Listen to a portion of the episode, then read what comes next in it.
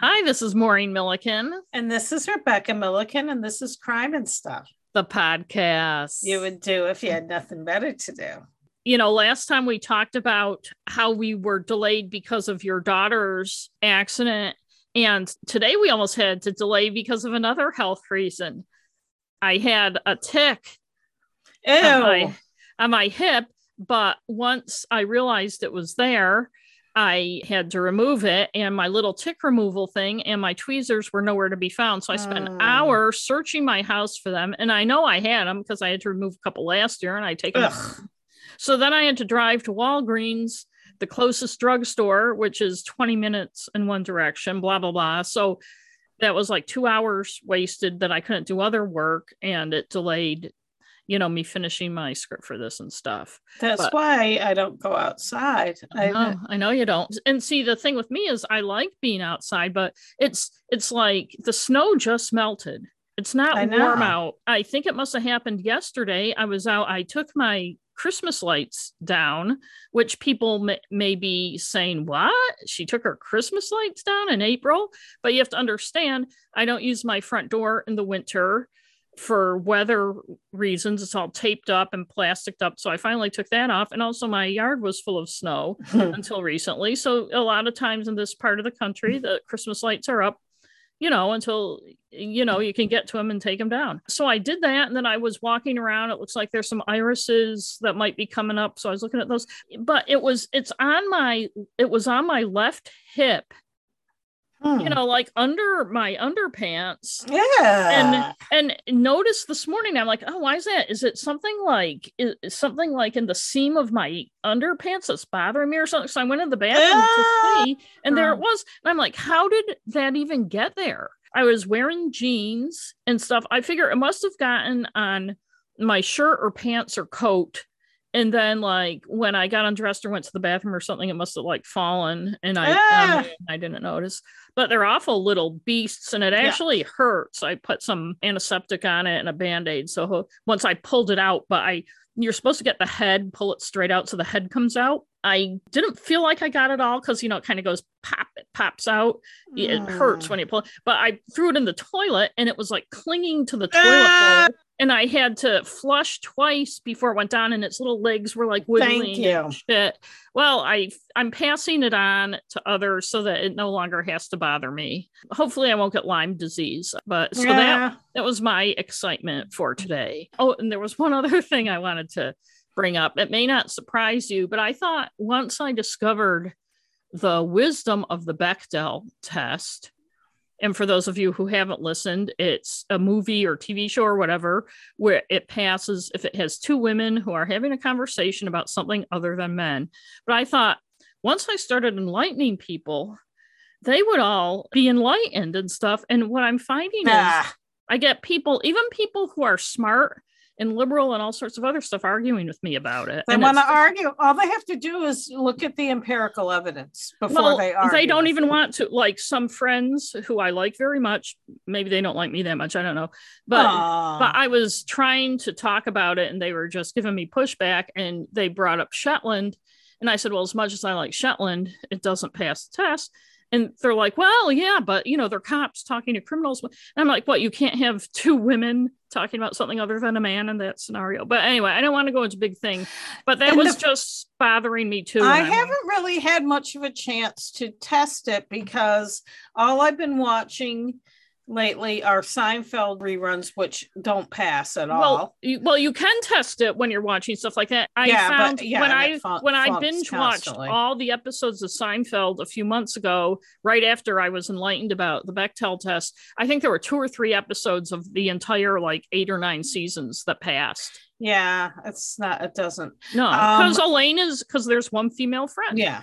The other show that I'm not watching right now, but mom is just watching it now, and I watch with her usually. And I brought this up before is Call the Midwife. That Mm. one does Passes. pass very well. we did have a conversation about women right? That we you've been wanting to discuss. So As now recently, there was a trial in Michigan of those idiots that wanted to kidnap the governor, Gretchen Whitmer, because they didn't like her restrictions of COVID. 2020, right? That they planned Yes, to do yes, Yeah, it was yeah. 2020 Yeah, that they were going to do it.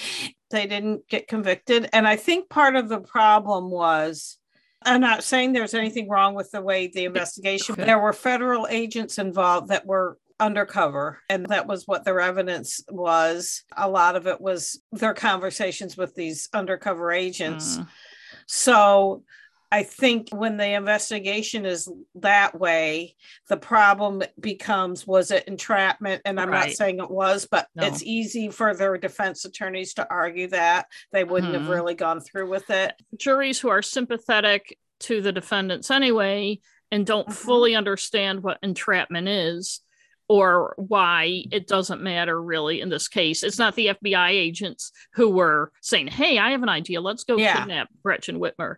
But one of the things you've been you've been a little worked up about, I would say, the past couple of years is the uh, the volatility and I me too, but um is the volatility toward female politicians Female politicians, yes. And- There's always an extra layer of vitriol when it's a woman politician, whether it's a Republican or Democrat. yes And there was an article in the Boston Globe a few weeks ago. It was when the trial was with this Gretchen Whitmer trial was about to start about how there have been studies done that show that women politicians get a lot more. For instance, these men wouldn't have tried to kidnap. These weren't men from Michigan. They were from all over the country. right They wouldn't have planned this against uh, Andrew Cuomo.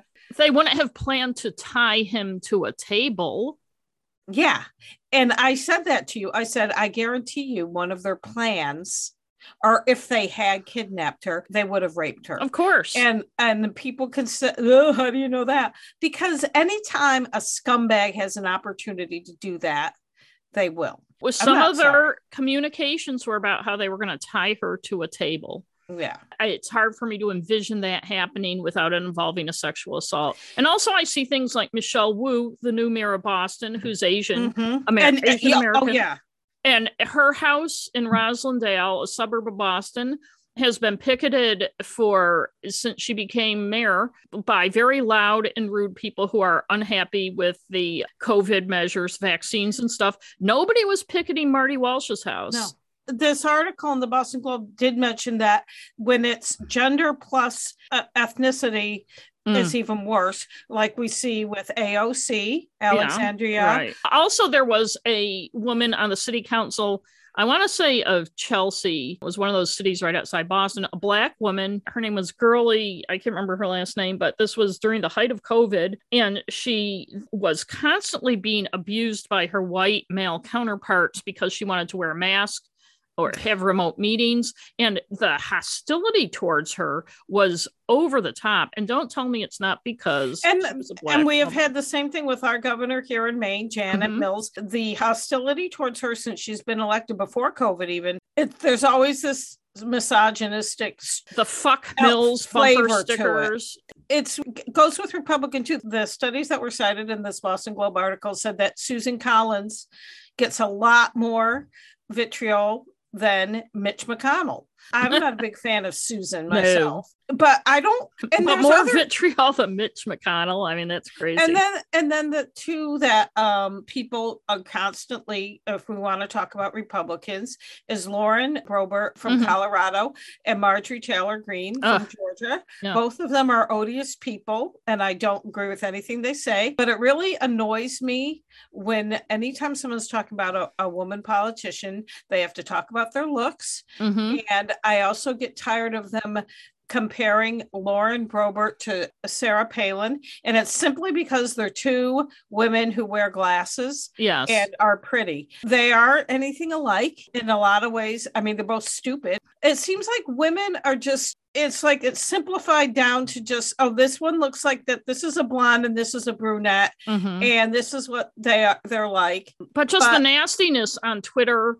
and everything, the really hostile, sexual, misogynistic there's crap. a lot of sexual stuff that pisses me off like Yeah. oh how many blowjobs did she have to Yeah. give it doesn't matter whether it's a i do not condone any that talk like that about anybody whether i like them or agree with them or the not same way. it really annoys me if they're not a good looking woman then you hear all this shit like about janet reno people I was just going to say Janet Reno. I remember back when she was attorney general. And for those of you who don't know or don't remember, she was an extremely tall, she wasn't fat, but she was a big woman yeah with glasses and short hair and very plain looking. I remember at work with all my male counterparts in the newsroom in New Hampshire when I would get in arguments about them objectifying women, I would I would do the Janet Reno test where I would say, "Well, Janet Reno," and immediately some guy would make a remark about her looks. yeah She was an extremely intelligent, capable woman, probably one of Mm-hmm. the more capable attorneys general the US has ever had. But the conversation was constantly about how she looked, how unattractive she was. and if you're attractive they gave you, You shit can't win. you can't win either way because women are judged on their looks. So you can't win whether you're attractive or you're not there's attractive. judgments made about a women in power there's that extra like who does she think she is Mhm. i'm not going to listen to what she says Been you know what is she talking about who does she think she is telling me what to do Why doesn't she shut her pie hole? Kamala, when they called her a hoe, you know, Yeah. Joe in the hoe, ha ha Yeah, ha. yeah. Do we have anything else we have to talk about? Mm, No, Okay, well, my episode, I did the script because you've been I've running back and forth to Boston and Yes. for Hannah. for my Masonic meetings yeah. too. No, But, oh, and by the way, I just want to add, I'm still very angry that your baby daddy controlled your ability to let your daughter see the Edgar Allan Poe statue in Boston by claiming there were no benches where the statue was. Now, he was either lying or he didn't know and was he talking out wanted to his eat his sandwich that he just. well, why bought. couldn't you bring Hannah with you? I don't know. She Well, had a sandwich too. Well, it was something you wanted to do. And he through through misinformation, whether it was a deli- deliberate lie or whether he didn't care whether it was true or not. And I could have, if you had texted me and said, "Are there benches at the Edgar Allan Poe statue?" I would have texted you back and said, "Yes, there are benches." So, and what it wasn't can that. I say? Yeah, I'm just it, it just angers me. I have enjoyed spending time in Boston. I love it's Boston. a beautiful, and the, of course, where the hospital is is Beacon Hill, and it's so pretty walking. yeah, it around, used to and be the West End. So old. The buildings are so. I mean, I know to our European listeners, if they're not. I mean, I'm you. sick of that. Oh, we don't have history here. Uh, bullshit. It's just so picturesque. You're walking through these brick buildings, and I Except for like. the ones that Urban Renewal bulldozed for Mass General and all those hospitals there. I know in the West End, one of the most notorious urban renewal project. Well, we can But talk. uh, Maybe I I'll do an don't mind uh, the juxtaposition of the old and the new. No, it looks good. I like that. It's I like that. It's a very cool city if you've never been, and you can walk anywhere. You can walk from one end to the other. and- yeah. So go ahead with your. I don't even know what you're doing. Well, you should, but you'll remember in a minute. I'm trying to keep my job too, so I can still have insurance. what are they going to fire you? I'm because- trying to work as much as I Oh. can, so they Well, so am don't. I because I'm freelance. I'm not. Pay, I don't work I'm- and I don't get paid. Okay, go ahead. So, last episode, I mentioned that there was an aspect to the Lauren Smith Fields case, the whole internet online dating thing that hadn't really been talked about a lot in the wake of the race stuff and the police incompetence and all that and I was going to do an update this week, but because you have been, you know, haven't been able to do a script, my update is now our episode. So here we go. Last episode, we talked about Lauren Smith Fields, who died after a date with a guy she met on Bumble, or during a date, actually, I should say. So tonight, we're going to talk a little bit about dating apps and the role they play in crime, an angle of Lauren Smithfield's death that isn't being discussed as much as it should be. First, though, an update on what's going on with Lauren Smithfield's case. Which isn't a whole lot, but anyway, quick summary. On December 11th last year, Lauren Smith Fields, 23, beautiful young woman who was kind of an influencer, style and nutrition and stuff influencer online, had a date at her Bridgeport, Connecticut apartment with Matthew LaFountain, who she'd met on Bumble. Lauren was 23. LaFountain was a 37 year old white man. Police have implied through LaFountain's lead that Lauren, who was not a drug user at all and very health conscious, died from a massive dose of fentanyl, the powerful opioid that's killing people all over the place, combined with two antihistamine drugs that are frequently used as date rape drugs, mm-hmm. neither of which she had a prescription for or used. The police not only failed to notify Lauren's family she was dead, her family found out a couple days later from her landlord, but also said to her family that LaFountain was a nice guy and they're not treating him as a suspect. Evidence her family found at the scene a used condom, even though LaFountain told police they didn't have sex, blood on a sheet, a pill, a sedative pill that she didn't use or have a prescription for, has largely been ignored by the police the family had to like foist it on them. The family collected the evidence or had the police collect the evidence. The two initial investigators were put on administrative leave more than a month after Lauren's death, and the death the same day Lauren died of another Black woman in Bridgeport, Brenda Lee Rawls, whose family police also didn't notify, who had also been on a date with a neighbor and mysteriously died. She was 53 and they didn't know the cause of death and didn't care to find out. By the way, the Connecticut legislature, as I mentioned last time, is considering a bill that would require police to notify next of kin within 24 hours of an untimely death, something, as we pointed out last time, that was in uh, a national justice guideline proposal in 1995 that seems to have been widely ignored. It was Janet Reno, though. Speaking it was Janet, Janet Reno. Reno. Yeah. Lauren's family and Brenda Lee Rawls' family testified in support of that bill in March before the Connecticut legislature. So, after nothing has happened for a couple months, last week, Lauren's family and their attorney, Darnell Crosland, met with Bridgeport Mayor Joe Ganim in a meeting that lasted three hours. The family has not filed a lawsuit, by the way, but has filed an intent to sue the city for the amount of $30 million. Hmm. So naturally, the mayor would probably want to make nice and talk to them. I'm surprised, though, it took four months since her death for it to happen. I mean, that's kind of a WTF. Yeah. After the meeting, Ganim, the mayor, issued a statement that said, I want to thank the family of Lauren Smith Fields and attorney Crosland for the time we spent together.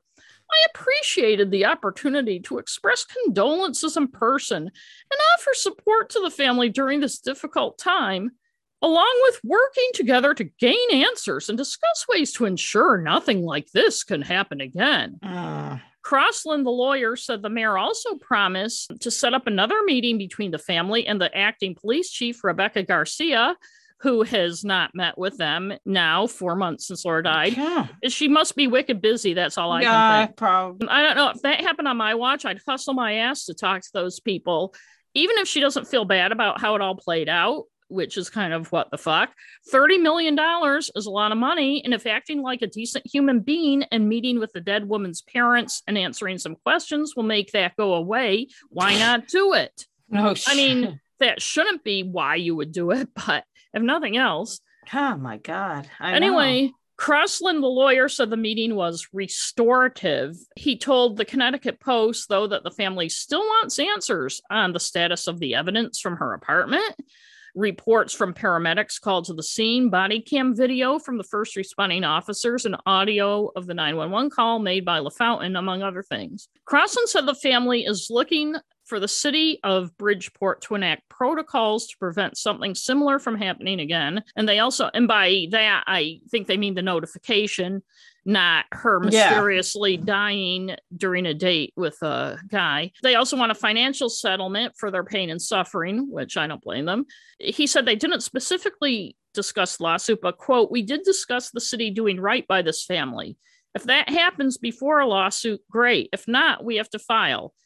If we're forced to file a lawsuit, we'll file a lawsuit. Crosland said the family also, besides the fact the federal drug enforcement agency is now involved in investigating Lauren's death, wants a federal investigation into the Bridgeport Police Department. The U.S. Department of Justice can do what's called a pattern or practice civil rights investigation that looks into whether a police department consistently violates people's civil rights. And if so, they can be put on a probation that's called a oh, judicial. Oh, something or other. So he wants them to do that. The Department of Justice would have to do it. Mm-hmm. So now let's get to the story that's not getting the attention dating app, sexual violence, and murder. And I want to start with this by saying I'm not blaming women for going on dating apps or saying there's anything wrong in general with finding dates that way. Rather, I'm blaming the companies that own the apps, which just like law enforcement, do not take male violence against women seriously enough. I also want to point out, just as a disclaimer, that Matthew LaFountain, Lauren's date, is not charged with anything or apparently not even a suspect that we know of. And there's no public evidence he's been any trouble to women in the past on dating apps. Mm-hmm. This is a general look, though, at the prevalence of trouble on dating apps and how little users, particularly women and the LBGT plus community, are protected. I also want to say that I know I've read some places that there are people in the Black community who feel that by media and others pointing out that Lauren went on a date with an older white man, it implies that she's, you know, loose or an escort or something like that. My feeling I'm pointing out she went out with an older white man and he is older. He was 37, she's 23. Some people are saying, oh, he's an older, he was only, but he's older than her. And there's a big mm-hmm. gulf between those two ages.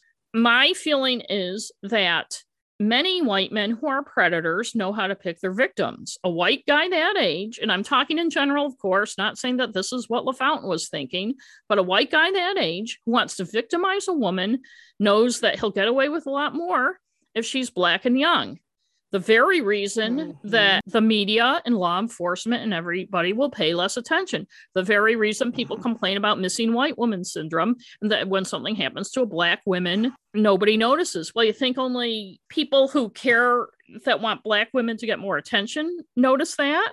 I think I, I think predators know how to pick their victims too. And if LaFountain did do something, he probably, if her family hadn't made such a stink, would have gotten away with it. Maybe yeah if he did something, he still will. I mean, you got to explain that fentanyl, baby.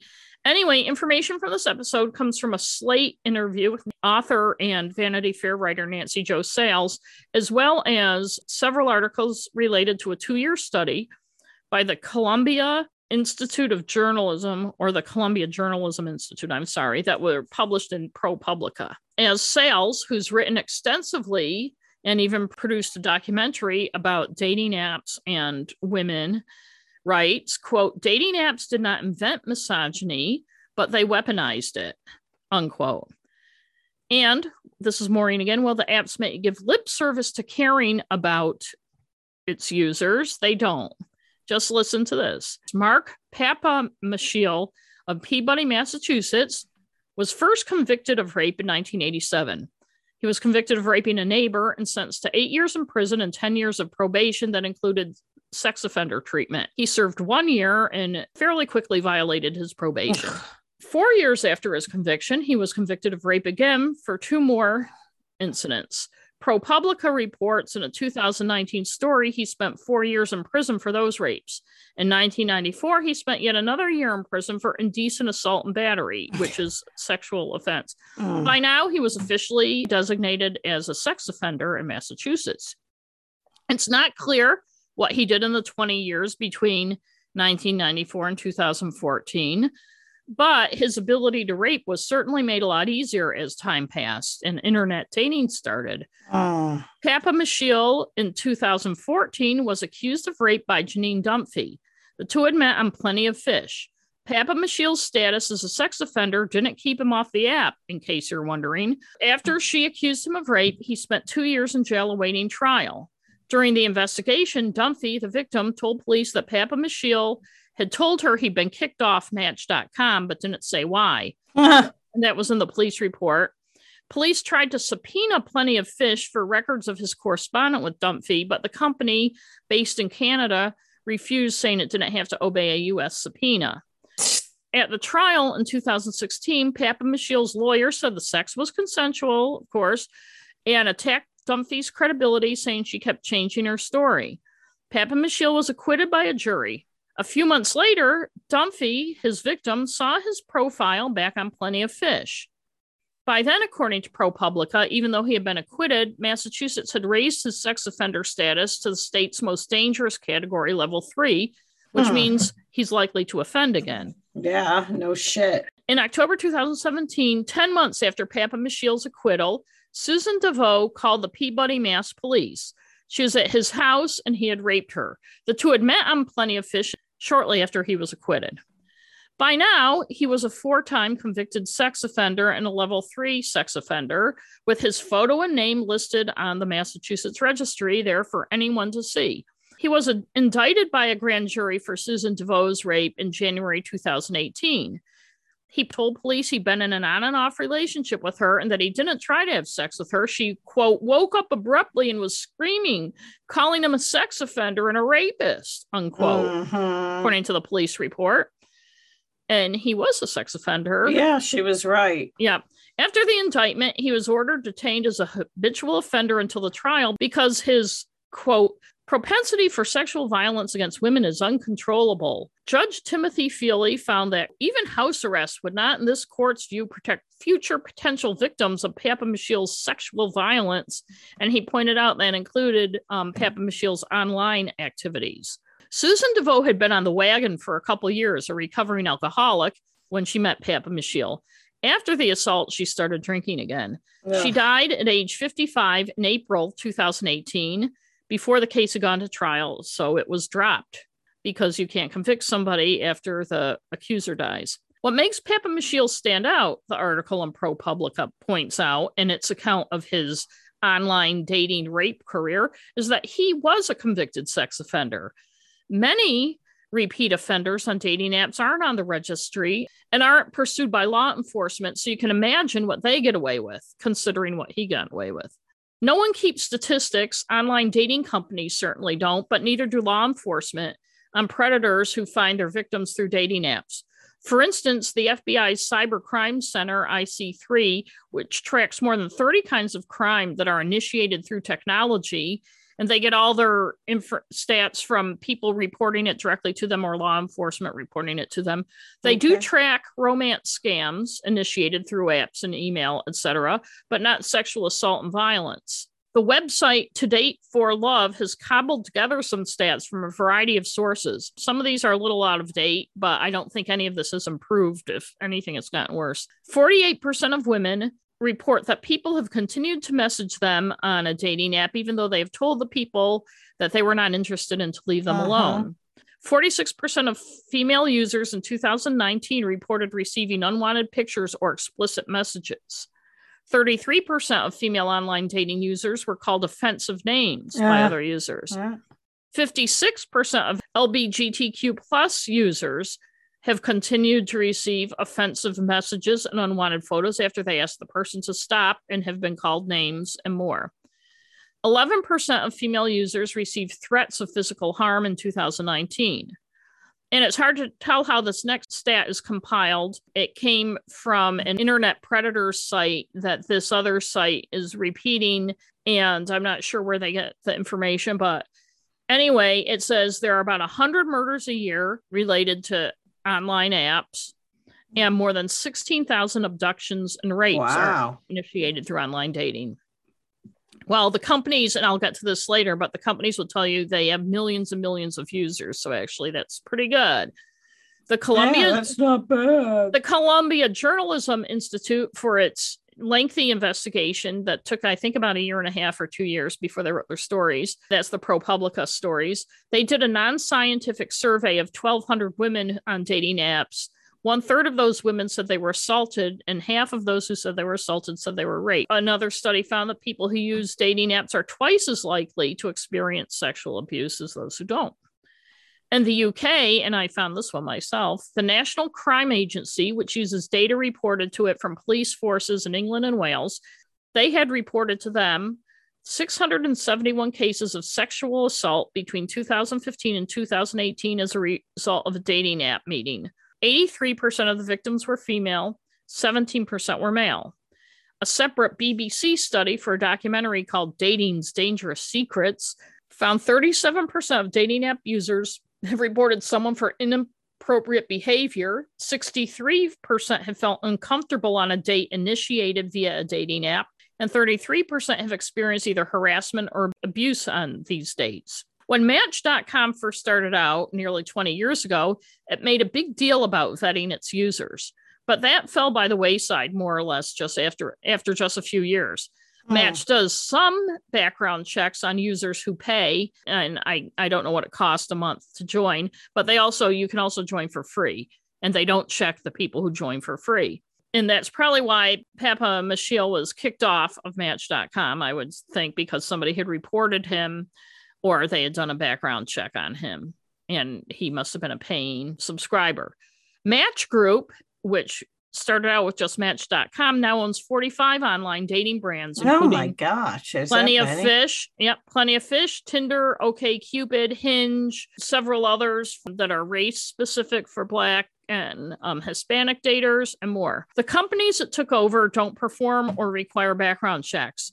Match Group assures its users that it will check across Tinder, Hinge, and all its brands and block users who are complained about. So if you hmm. complain about somebody on Hinge, Match Group claims they will make sure that person isn't on any of the other apps because these guys, these predators are on every app, every app they can be I'm on. Sure Match Group had revenues of $1.7 billion in 2020, but claims it would be too hard to do background checks on users.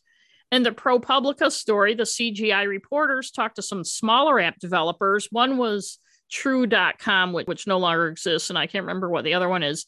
But those smaller apps did manage to do background checks and vet people. So you'd think Match.com, with all its money, Match Group could do them. But my guess is Match Group likes the money and doesn't want the hassle. Instead, most of its apps and apps owned by other companies rely on the honor system. Yeah, that'll work. Predators using the app to find victims admitting they have a record. To sign up on a Match Group app, users have to agree through the terms of service that they've never been convicted or pleaded no contest to a felony or sex crime and confirm they're not registered sex offenders. the ProPublica story points out that most people don't even read the terms of service, and I agree. But still, even if they did read them, they're not going to say, oh, yes, I've been convicted of a sex offense. All the apps say they have customer service to take care of complaints about predators who use the app. Match, eHarmony, and Sparks Network, which owns Zoosk, Christian Mingle and JDate, which is the one for Jewish people who want to date other Jewish people, signed a best practices statement in 2012 agreeing to establish a rapid abuse reporting system that acknowledges receipt of the customer concerns. Bumble, where Lauren Smith Fields found Matthew LaFountain or Matthew LaFountain found her, doesn't do any vetting or background checks, but says it has a strong stance against abusive behavior uh-huh. and will block users who there are complaints about. But here's how that works, according to another Columbia Journalism Institute ProPublica story that was published in March 2020. In 2018, a woman named Emily was sexually assaulted by a man she met on Bumble, and she didn't want her last name used in this story. Emily reported the guy to Bumble, but two months later, he was still on the app. She also saw him on Tinder, which also claims to have customer service to take care of these complaints, and reported him there, but got no response. Then she was matched to him on Hinge, the same guy. she wrote to them, Please, please, please remove him from the app. Hinge responded with an automatic reply. The other two hadn't responded, by the way, to her complaint. And the automatic reply we take abuse reporting very seriously and will be taking immediate steps. Uh-huh. Emily contacted Hinge two months later to find out what had come of her complaint and got the exact same automatic reply. Bumble finally did something after Columbia Journalism Institute asked them about it over a year later for their story. The company sent Emily an email thanking her for her bravery and recommending uh. she contact the National Sexual Assault Hotline. Bumble said the guy is no longer on the app and, quote, he will never be able to match with anyone on Bumble again. Oh, how nice. But it just shows if you had a problem with somebody on Bumble, where Lauren Smith Fields met Matthew LaFountain, unless you have the Columbia Journalism Institute calling them up and asking about your complaint, your complaint isn't going to go anywhere. The December 2019 and March 2020 Columbia Journalism Institute ProPublica stories have account after account after account of women being assaulted by men they met on one of the apps, reporting him and nothing happening, not hearing back, not getting any kind of response at all from the apps. Frequently, those who pursue such assaults through the criminal justice system are luckless. The case doesn't even make it to court, or if it does, the guy's acquitted or given a slap on the hand and free to offend again. Mm-hmm. The December 2019 Columbia Journalism Institute story cites numerous cases of men who've assaulted women, reappearing on the apps to assault again, with the apps not responding to multiple complaints about these men and there were so many if i had more time i'd regale Ugh. you with all the stories but it makes your head spin especially the december 2019 story. Just so many just so many guys so many women assaulted by the same guy. Oh god. I know. The story also says one thing dating app users don't realize is that the terms of service also include agreement that limits a user's ability to sue as an individual. Mm and the users also give up the right to participate in a class action lawsuit by agreeing to the terms. So far, the dating app companies have found they're protected in court by the 1996 Federal Communications Decency Act, which grants internet companies immunity from liability as publishers of third party content. That act came right as the internet was getting big and was to protect you know, it's out of date now, obviously, but it was to protect from stuff that people were throwing online. Quote, it's largely been interpreted to tell internet companies like Match Group that they don't have liabilities or obligations. Mary Anne Franks, a professor at the University of Miami School of Law who specializes in constitutional and cyber law, told the Columbia Journalism Institute. They've been able to avoid liability from harmful actions that result from facilitating users' connections. In other words, if two people are connecting on an app, the company isn't at fault for what happens. It's up to the two people. Yeah. That story also reports that Match Group is very active fighting state regulations. You know, when a state legislature decides that they're going to start regulating it, Match Group swoops right in fighting state regulations that hold them liable. Those are the one way dating apps can be held accountable is by changing the laws. But so far, that hasn't been successful because Match Group is throwing so much money at it and other dating app companies. So these companies all promise they care about user safety, but instead of putting their money behind user safety, like vetting people and background checks, they're putting their money behind fighting it.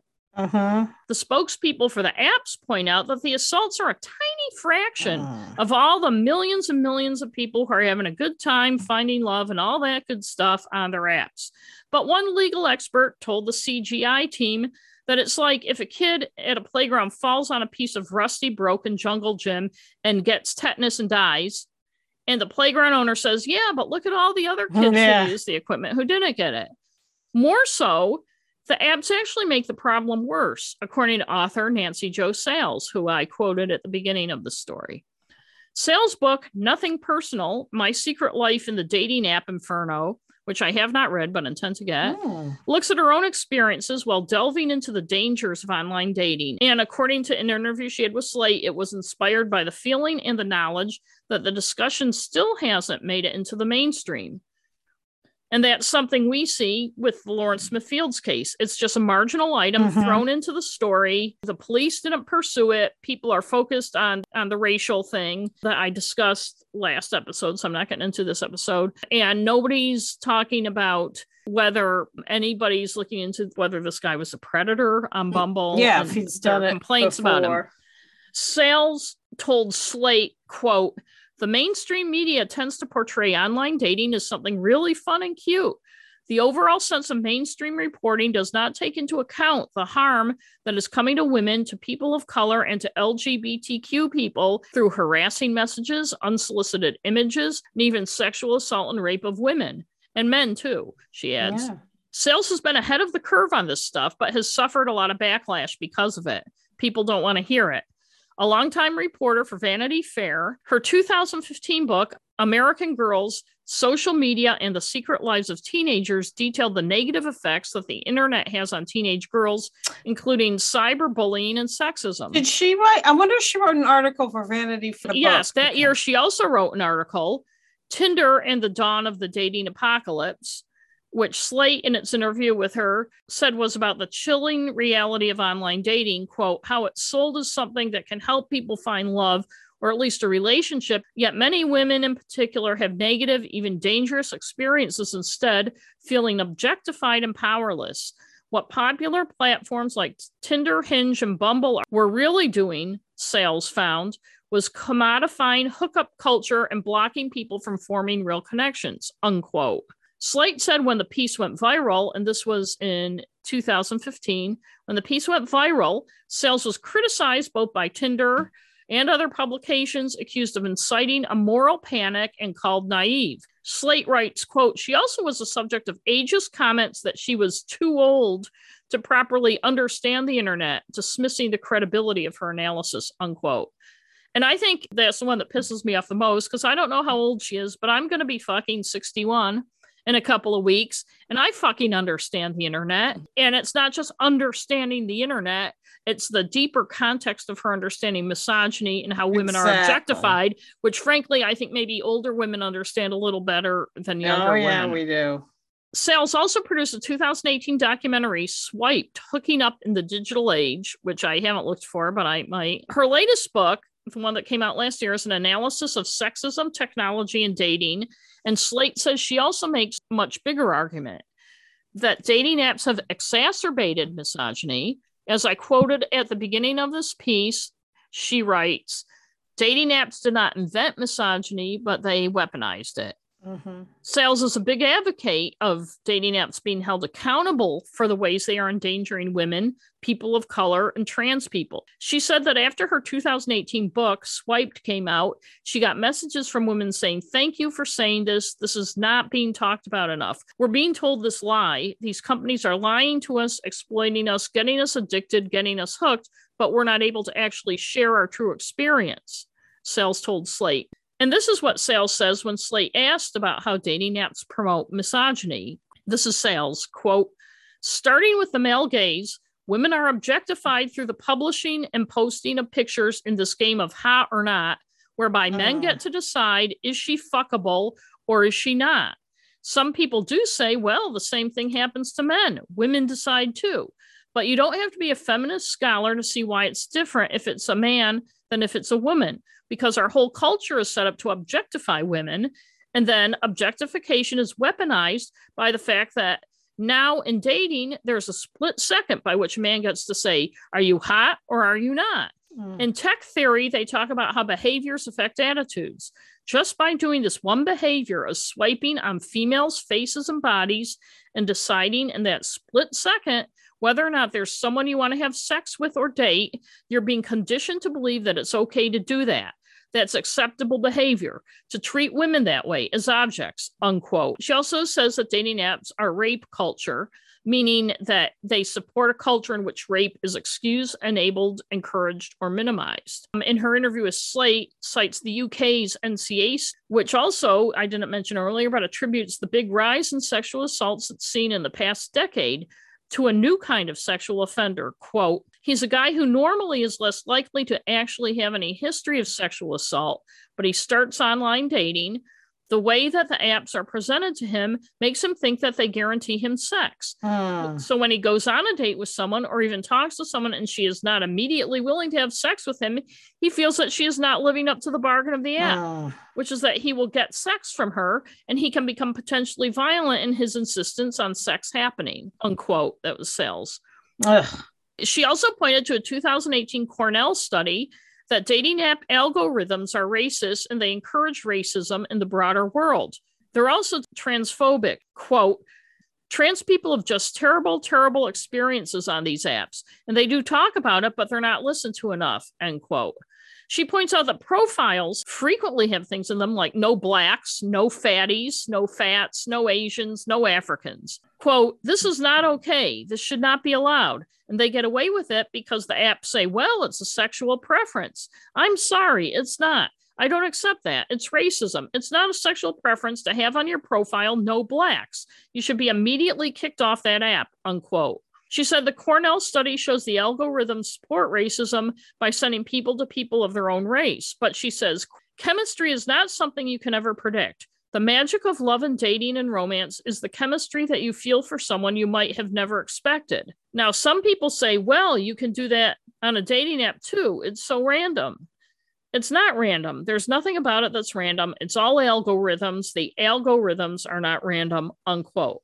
The bottom line is dating apps are complex the way they're run, and there's a lot of money that goes into them. They can complexly be racist and misogynistic, but yet they just don't want to make the effort to keep predators off.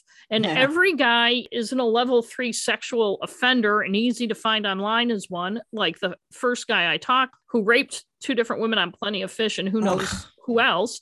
A lot of them are guys who don't have a record, who are below the radar, in the criminal justice system. Not that it matters, apparently, if you're in the criminal justice system. and the apps can't even do the the easiest thing listen to complaints hire people to take complaints and listen to them and there's another article i didn't want to go into the whole weeds of it, but that I think it's Tinder. They do have people, but they are on a clock and they have four minutes to resolve a complaint or something like that. Jeez. And I don't want to go into it too much because I didn't fully read the article. In any case, they're not putting their attention to it.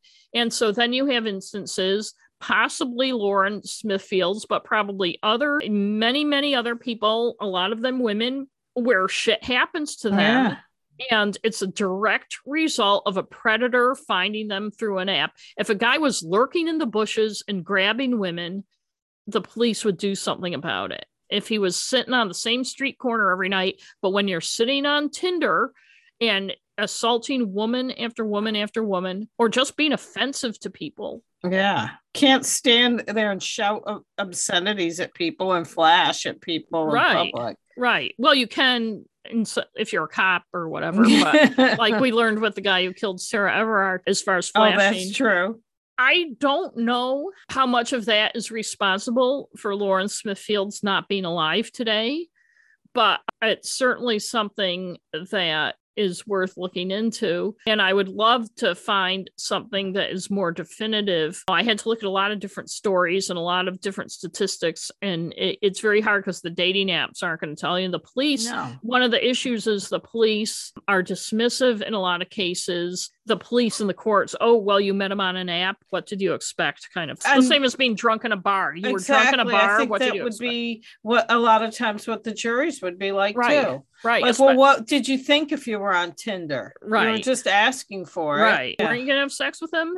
I'll be interested to see if anything comes of Lauren Smithfield's case. And there's another whole aspect to this of underage people being on these apps, particularly female people, and being, and they're not supposed to be, but the apps also aren't good about making sure everybody's of age. And so you get teenage girls who are also being victimized. It just goes on and on.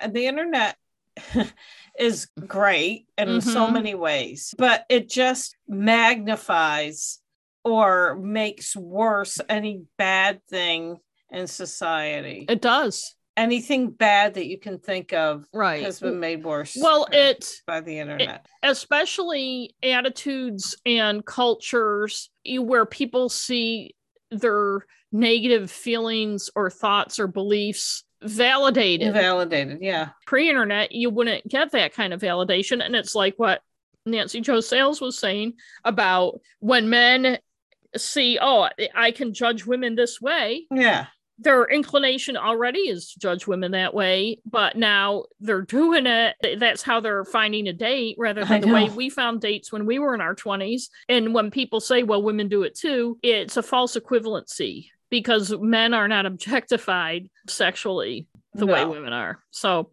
anyway, so that's my it wasn't really a Thank story. Yeah. It was good though. You just wonder how many women don't do anything about it just like in real what are you going to do if i met somebody on tinder and and i got raped i don't know if i would I know. what would be the would it be worth it i mean i Right. mean just like in general too if you get raped is it worth is it And even the- worth reporting it because you're gonna be it's Right. just gonna make it worse in Right. a lot of ways I would report it to the app, but I wouldn't have any faith that anything would come of it.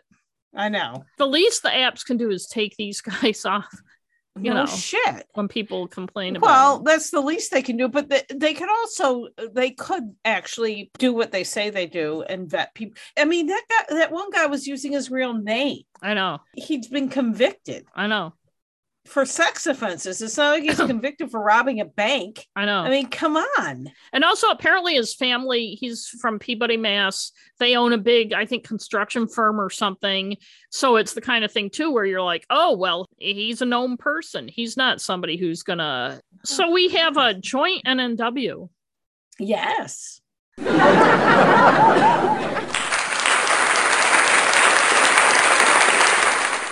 So we both watched on Netflix Bad Vegan.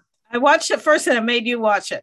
That's true. You did. I was going to watch it anyway, but it's a four part documentary about Sarma who owned a raw food restaurant called Pure. and Um, met a guy on Twitter who ended up being a scammer con man who destroyed her life.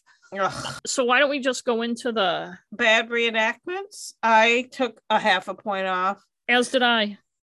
They don't have many, but I don't think they're necessary. So I'm taking half. They have so much other stuff they don't need them. And then I thought it was really weird. Like last episode, this always weirds me out where they got arrested. Spoiler if you haven't watched it. And they had the cops who arrested them mm-hmm. Yeah. reenacting it in the motel and it always i always feel squishy about like cops doing reenactments like come on It's weird. guys So 0.5 off for that. Er, yes Ooh, I wonder if we'll be on the same page for everything. maybe Narrative cliches, I put no. I don't, no not anything that. nothing no. they did have some of that b-roll stuff Yeah, they did, but I guess everybody does now. yeah Racial gender obtuseness. I took one off. Me And too. now I'm trying to remember why. i'm taking well let, why don't i you say tell your and reason then and, I'm taking a point off for gender obtuseness, and I'll have more of this later in storytelling. oh, I know why too. but I feel like the male producer, director, and everything else of this documentary followed certain tropes about Yes. women, and the story could have been told in a much better way, which I'll talk about in storytelling. Yes. But the assumptions and tropes about the woman when the man who was really the criminal in this got a not a pass but was treated in a completely different way. Yes. That's what that now I remember why I felt like yes, the way she was a victim, it but was she was villainized. she was a victim. Yes, she was a victim. Just the title itself, hmm Bad Vegan, the way the story was told. hmm I had hopes for it early on, yes. but I I soon felt she was being presented in a way that frustrated me. And we'll talk kept- about it more later, but yes. yes. I'm saying uh, gender obtuseness definitely. So Mhm. that's why I took a point off. Lack of good visuals. I said no. I thought there were a lot, and there was footage of her from years before being interviewed too, and I felt like there was yeah, there's a just a there's a- shitload yeah, of there was vi- a lot of stuff. Yeah, So yeah, say no. definitely good visuals. Missing pieces. I took away a one. point. I feel like take away two. Part of that is I didn't think the whole story was told. And this could be part in storytelling too, but whatever. There needed to be a lot more context. Mm, They're interviewing her and she's fairly forthcoming, but without knowing the whole story, you're like, how can she be so almost dismissive of shit? And then you realize, like, the more I watched it and the more I thought about it, and I watched it, some of it twice, she's still traumatized by what Mhm. happened to her. yes. And she's not living in re like her brain i don't think she Yeah, has you been able to me Uh, yeah, I don't think she's been able to, to process um, process everything. And it's almost like interviewing her. And I'm not saying it's irresponsible, but it's almost like interviewing.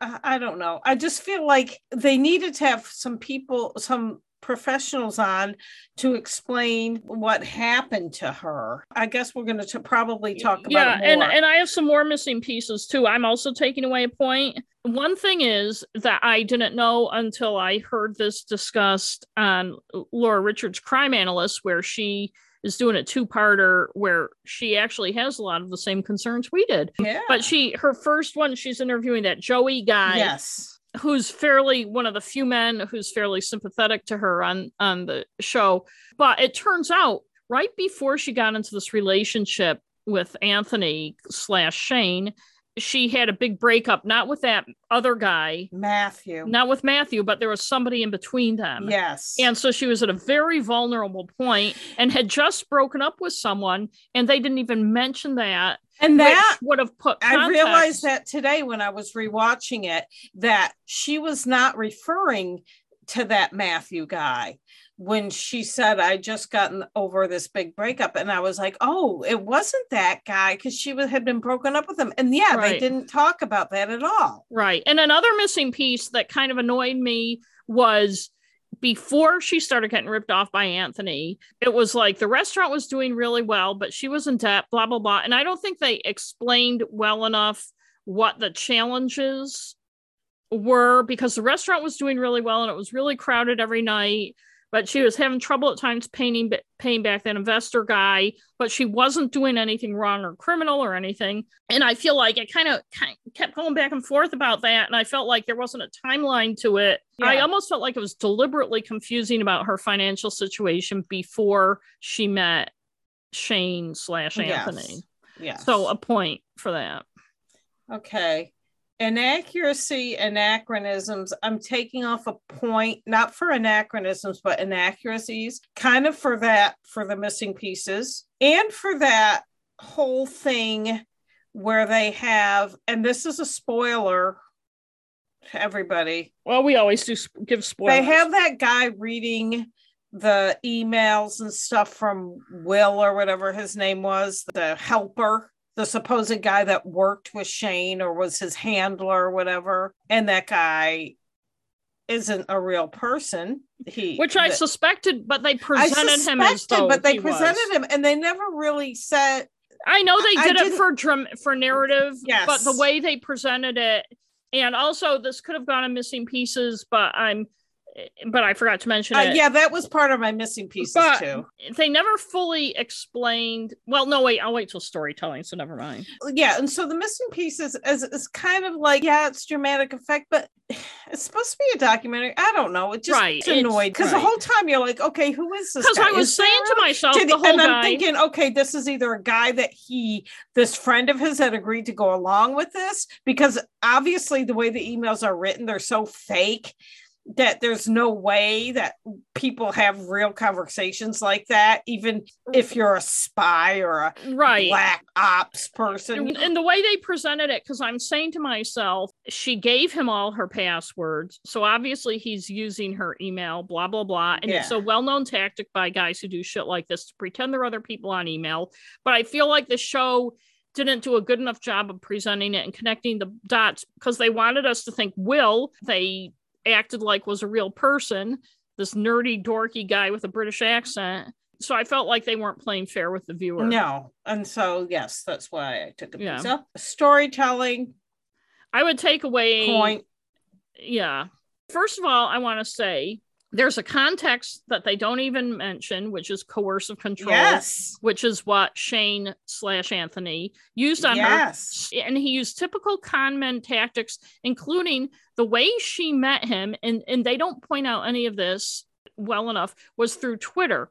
One of the ways it's easy to get conned, and if people listen to the thing from three years ago or whatever when I got scammed, is if it starts with a trusted, she thought he was a friend of Alec Baldwin because Yes. he and Alec Baldwin were always going back and forth on Twitter. He said, and this is another missing piece, he had 50,000 followers. Maybe he did, but it's easy to fake followers too. Yes. So who knows if he really did, but that's how he lured her in. So they didn't point out that, that it, that's how a lot of cons start. You think the con man is from a trusted source. Yes. She was friends with Alec Baldwin mm-hmm. and she made this leap that he and Alec Baldwin were friends. But I felt like the storytelling the biggest thing and this is a spoiler but it's the the the thing that's just emblematic of the biggest issue with how they treated her on the show is at the very very end they have and i can tell it's out of context which is also annoying that vanity fair reporter guy says you know but maybe she was scanning him too. She was scanning anthony because he had money and blah blah blah and she needed money for the restaurant. And the thing is first of all you can tell i can't remember what exactly he says when he starts saying it but you can tell he's answering something yeah. the director said but the direct you don't hear what the director said. Exactly. So they put that thought in viewers head when she wasn't doing that mm. at all. She's the one who lost six million dollars and that's another of the tropes where oh the woman is just after the guy for his money. Yeah what actually, was the upside for her? actually she was in a vulnerable place and he told her things and played on her emotions. But so the biggest issue that and then they make her look like a jerk and then they play her phone conversation where she's laughing with Shane slash Anthony, you know, so it makes people think, oh, she was in cahoots with yeah, him after all. Because how can she be that friendly when it was a whole long conversation with him? Yeah. I'm sure, and I can see being like that with somebody because you were with the person, you knew them, and God knows what else was said in that conversation. I know. So they leave it to make it look like she's suspicious after all after they after they've already villainized her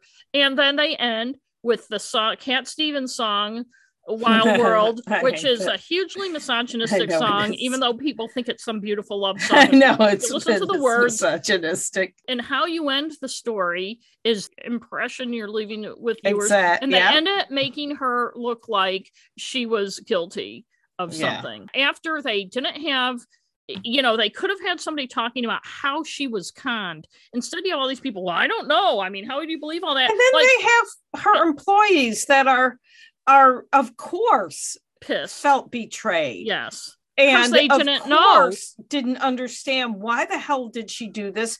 Well, what, like that Joey guy um, traipsing on, around Europe when, when right. we didn't weren't like he paid. sent her to Rome so he could rip off the fucking restaurant without her knowing. Like that no. Joey guy told Laura Richards, and he was close to Sarma. Yes. He he told Laura Richards on Crime Analyst he didn't know most of that stuff till yes. he saw the documentary. Yes. Yeah. But the thing is, too, all that mystical shit. They have people yeah, talking like like that's a real thing. No, Anthony was using it. In fact, before they even talked about his video game stuff, I said that reminds me of all those fucking books I had to edit by guys when I was not edit, but when I was with the literary doing the literary digest self-published contest judging all these guys who their entire uh, concept of storytelling is based on video games and action uh-huh. movies and that's what it sounded like to me before they even brought up he was a con man and he was good at understanding how to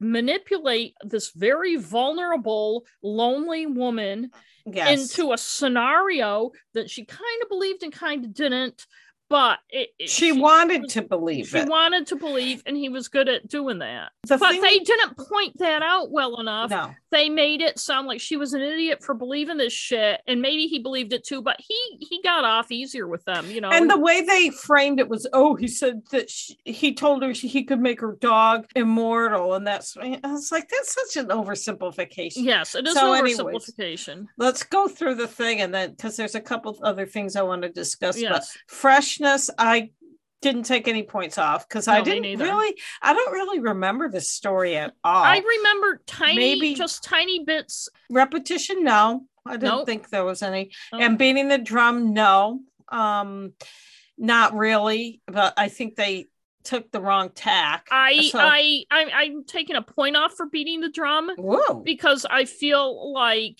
they overplay that she's some kind of airhead who believes this stupid shit without and i know that part of this is some of the other categories but i just can't get enough of without having anyone talk about how she was controlled and manipulated exactly. and how this can happen to someone Yes. Well, I was going to say about her. Well, so my score was 5.5. And mine was 4.5. And I'd say watch. It's Yeah. interesting, Yes. but just keep in mind. Watch it and then listen to Laura Richards' Yes, podcast. listen to Laura Richards. I can't wait for a second part. But we had these opinions before Laura. Yeah, we have I a whole. I mean, not before, thread. you know. What I'll say what was good about it is they showed her as a teenager and they talked to her sister and father. And I had a feeling when I was watching it both times that she the explanation of it was was oversimplified. Yes. But she's a, a deeply introverted person. I think she was lonely like a Mhm. lot of introverted people are. And I think she had to force herself into that public persona because of the job Right. of the restaurant and stuff. And I don't think that was the kind of person it was hard for her. She did reach out and make deep connections with some people. First of all, her dog she loved. Oh, and, Leon. and I was so worried. I was so worried. I know I had to Google him, that homeless guy. There were a couple people like that in her life Were that she was fiercely loyal. and she like with that homeless guy she just made this connection with him he was the one i really liked because he couldn't stand Anthony. anthony from the beginning and her family almost struck me as eh, this is going to sound like a weird generalization, but almost as like European or British or not. Even her sister, instead of saying, you know, you don't do this, blah, blah, blah, she'd say one doesn't, blah, blah, yeah blah. i know Which is, I wondered, you know, her family was so reserved. Like at one point, the director, or somebody says to her, Well, couldn't you tell somebody? Couldn't you tell your family?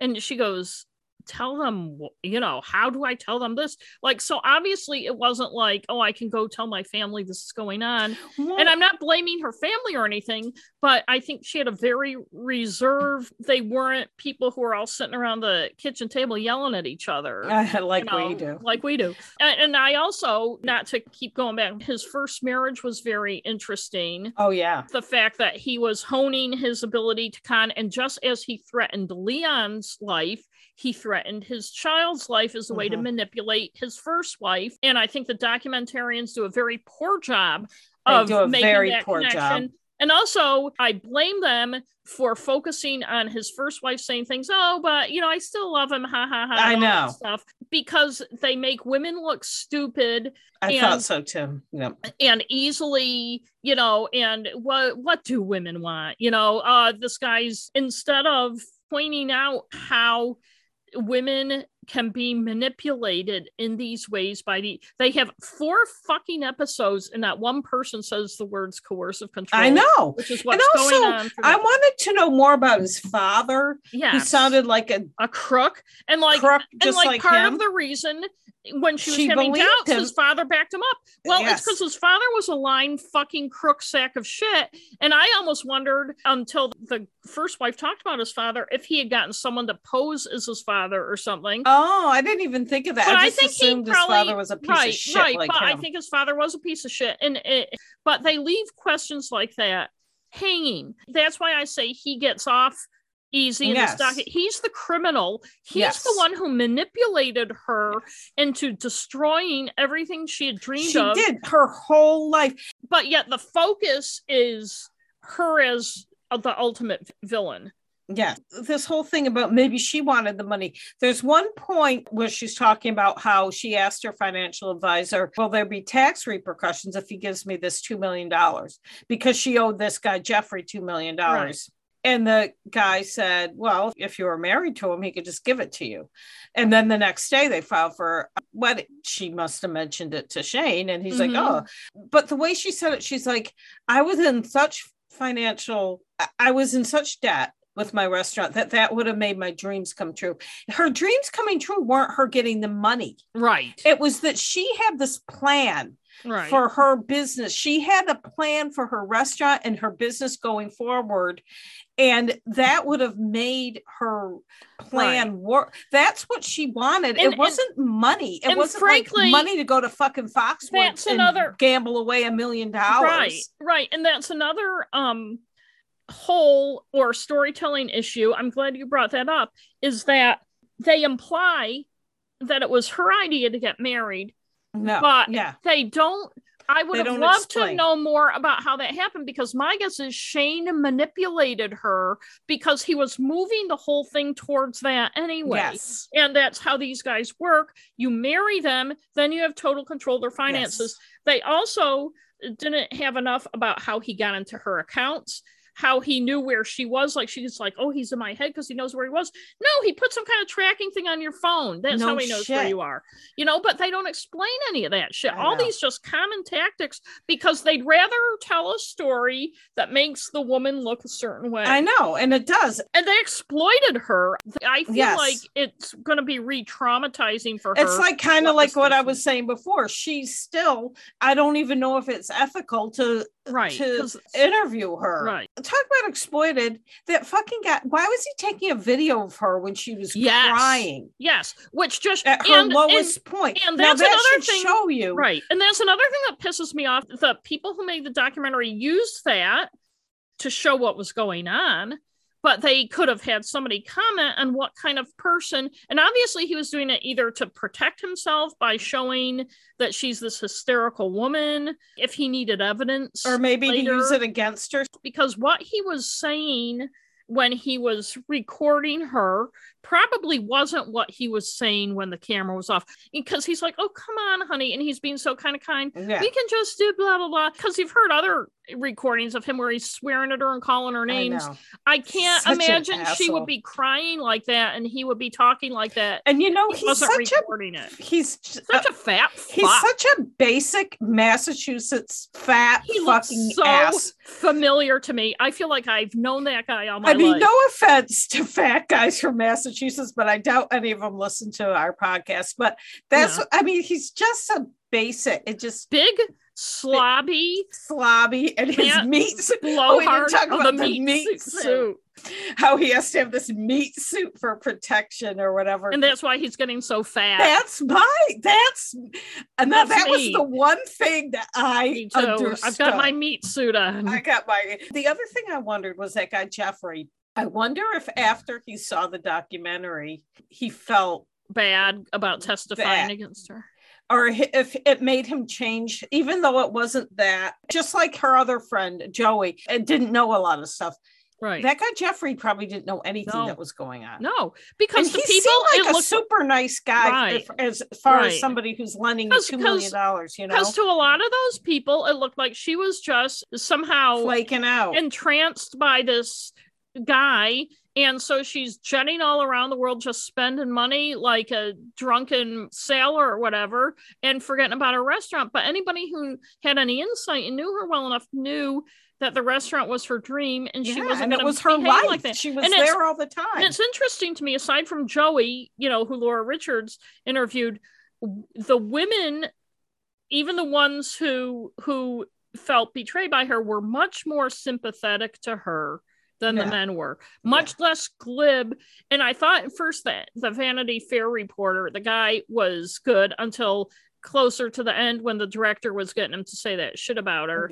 It's so sad. It like was her sad. whole thing. It's not just that was her vision. her life made it's me feel money little- he took away. I know, like when the Tinder swindler too, like I texted you when I was watching this, I get so nervous in these things when people who are living straight hardworking lives Mhm. just start giving money to these guys and destroying this life that they've built for themselves through all this hard work and overcoming misogyny and all sorts of odds I know. and then some big fat fuck from Massachusetts comes along with his No, he's not even like. I mean, you could argue at least the Tinder swin- swindler guy was hot or whatever. Well, to them, I yeah, I didn't think so. But when I saw him, especially he the wasn't pictures, wearing a meat suit. especially the pictures with his first wife, I'm like, I know that guy. I know. You know, but it's like they did drop the ball. It's like it could have been a much better story. You need the context. that one cop though was very nice. He That- was much nicer. Well, first of all, when he said she hadn't eaten the pizza, but even those first two cops that went treated her like she was a victim. They Yes. understood in a way. And it's funny because they were in Pigeon Forge, Tennessee, Yes. and it reminded me We've of been when to Pigeon Forge. we went to Pigeon Forge. that was a long time ago. That was the beginning of the, do- the was in the late 80s. Dollywood. Yeah, it was Yeah. in the late 80s because it was the 10th anniversary of Elvis. It was 87. Yep. Yeah, Elvis's death. Wow. That was fun. yeah, we had a fun trip. We drove all the way down to Vicksburg, Mississippi. Yeah. We're very afraid that we were going to end up getting by that. Remember that guy dressed as the Confederate soldier that gave the tour? And then the, that kid, the soldiers from the North raped all our women. And I'm like, oh shit, we're the only people on this tour. Yeah, but then he Northern thought we were with those people who said they were from Iowa, so we didn't say where we Missouri, were. Missouri. Oh, Missouri. Yeah, yeah. we were No, just slave quiet. state. But anyway, despite the low score, I recommend it because it's an interesting story. Yes. But I hope people will like listen to Laura Richards or something after to get the context. If they don't, I think a lot of our readers already understand coercive control. They're listeners, not readers. That's right. I'm sorry. I wondered if she had gotten together with Alec Baldwin, if she would have Uh, been better no, off. he's kind of a dick too. I know he is. He's a dick. But he just had his seventh kid with that. Oh my god, fake how accent lady. hilarious! Yeah. But anyway, I guess we should go, and you will do the. I should be doing able to do a script next time. I had something in mind, but it might not be enough. I always say and, that. and remember, I'm going to Lubeck my birthday weekend, okay. so we have to. Maybe we can record when I get back, or we'll figure it out. We don't need our the listeners don't want to know how the sausages get made, which makes me Mm. hungry. Yum sausage. Okay. okay. Well, thank you everybody for listening. Thanks for listening. Bye. Ugh. Okay. Yeah, what's that supposed to mean? I don't know. Which means he's likely to offend Sorry. me then. Oh, kitty cat. Let, well, let me say that over since you're laughing over um, me He saying something wanted to serious. be on the Here, show. let me. Aw. The Sorry. picks it up. Kabibi was bad. Oh, yeah. Blame the cat. Sorry. I'm telling you. I threw her